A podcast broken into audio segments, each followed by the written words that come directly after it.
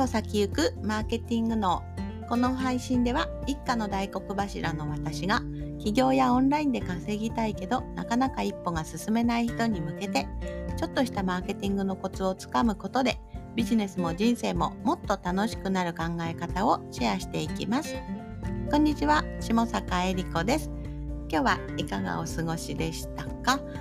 えっと、私はですね、今日はもうまた一日中ページを作り込んでいました。新しい商品のあのページですね。あのランディングページとか、あとは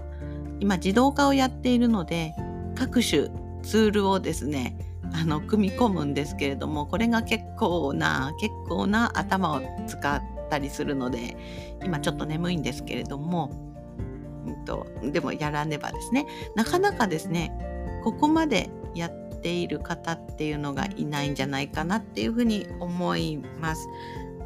というのは結構参入参入障壁ももちろんあるんですですけれども私も結構ツールが得意な方ではあるんですけれどもそれでもそれでもちょっと大変ですねあのしっかりとこう自動化をしようっていう風になるとそれでもちょっと技術が必要なので私もあのこれに詳しい方にコンサルティングをしてもらって一緒に構築をしているんですがあのこれはですねやっぱまあ、まあ、本音を言うと誰かやってくれたらすごい嬉しいだろうし一人でやるのはかなり難しいんじゃないかなっていうふうに体感があります。で私はですねあの企業初期の頃から結構このツール系をやってきました。ね、っていうのはあのこういうのを分析したり解読したりあの自分で組み込んだりするのも好きなのででそのあの、まあ、好きを生かしてですねあのツールのことを、うん、分かりやすくあのもっとあの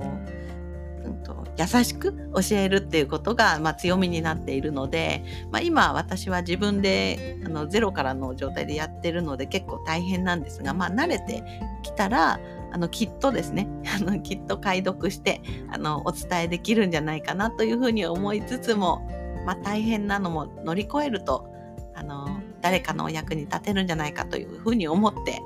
やっております。ですね。で今日ねお話ししようかなというのは、うん、AI とかも流行っているのでそのあの先行者利益の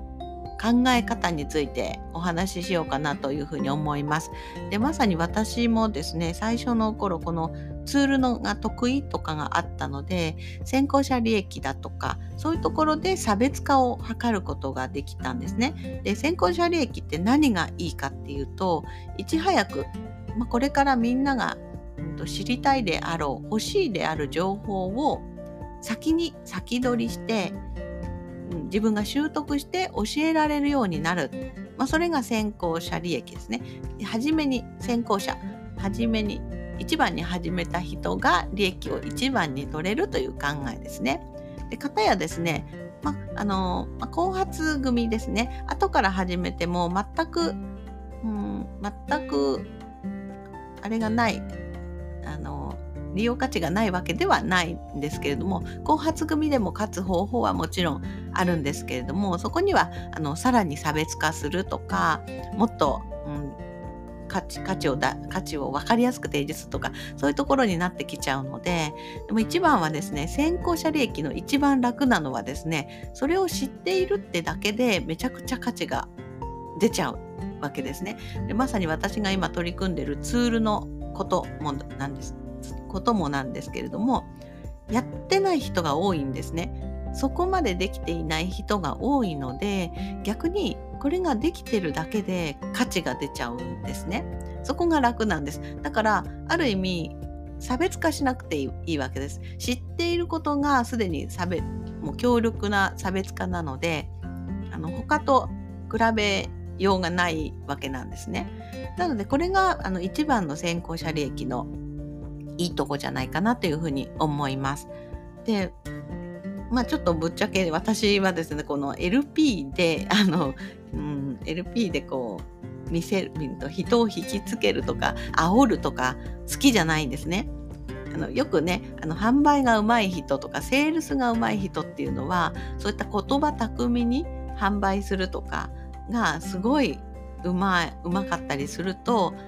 うん。と先行者じゃない時ですね後発組の時どこで差別化できるかって言ったらそこなんですね。LP でより伝えるとかよりうん、お客様が買う気にさせるとかそういった心理戦を用いてですねあの差別化していく買ってもらう自分が人より買ってもらう対策をするっていうところになるので私は逆にですねそのそうやって、うん、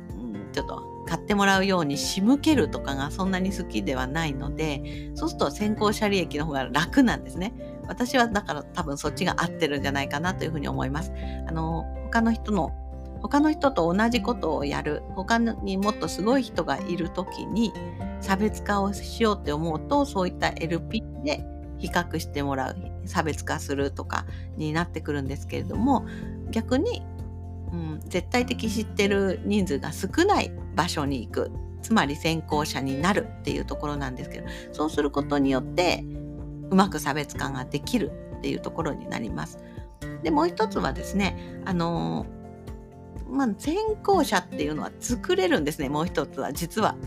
じゃ例えばですね分かりやすい例で言うと、まあ、じゃあ SNS 集客とかライティングとかですねそういったものって昔からあるものなんですね。あまあ SNS が出てきたのは、まあ、さあのすごい昔なわけではないんですけれども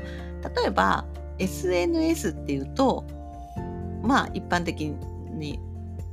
何て言うんでしょうそんなに今は新しくないですね。SNS 集客は今は新しくないです。でも、こないとこの間じゃない、3年前ぐらいに新しい、全く新しい SNS、クラブハウスっていうのが出たんですね。その時、あでクラブハウスっていうのはどういう媒体なのかというと、うんと音声だけでつながる SNS っていうふうにあの言われていたんですね。めちゃくちゃ新しいじゃないですか。今まで Facebook とかインスタ、Twitter がある程度みんなに認知されて使われた後にですね、それはテキストと写真でやり取りするのが大半だったのが、もうテキストも写真もなくて音声だけで交流するアプリなんだよみたいな、めちゃくちゃ新しい SNS が出たみたいになったので、私がどこで先行者を取ったかっていうともういち早くそこに参入してどうやったらフォロワーが増えるかを研究してたった3日間でですね1000人フォロワーが増えたんですね。でフォロワーを増やすのに、ね、苦戦する中私は3日間で増やす方法が分かったのでそれを教えたというところですね。ここならとか、ストア化とかにクラブハウスでフォロワーを増やす方法とか出すともう他にやってる人がいないからめちゃくちゃ食いついてきてくれるわけですね。特に煽ったり、これ買わないとですよとか言わなくてもですね、みんな進んで知ろうっていうふうに思ってくれるのでめちゃくちゃ楽なんですね。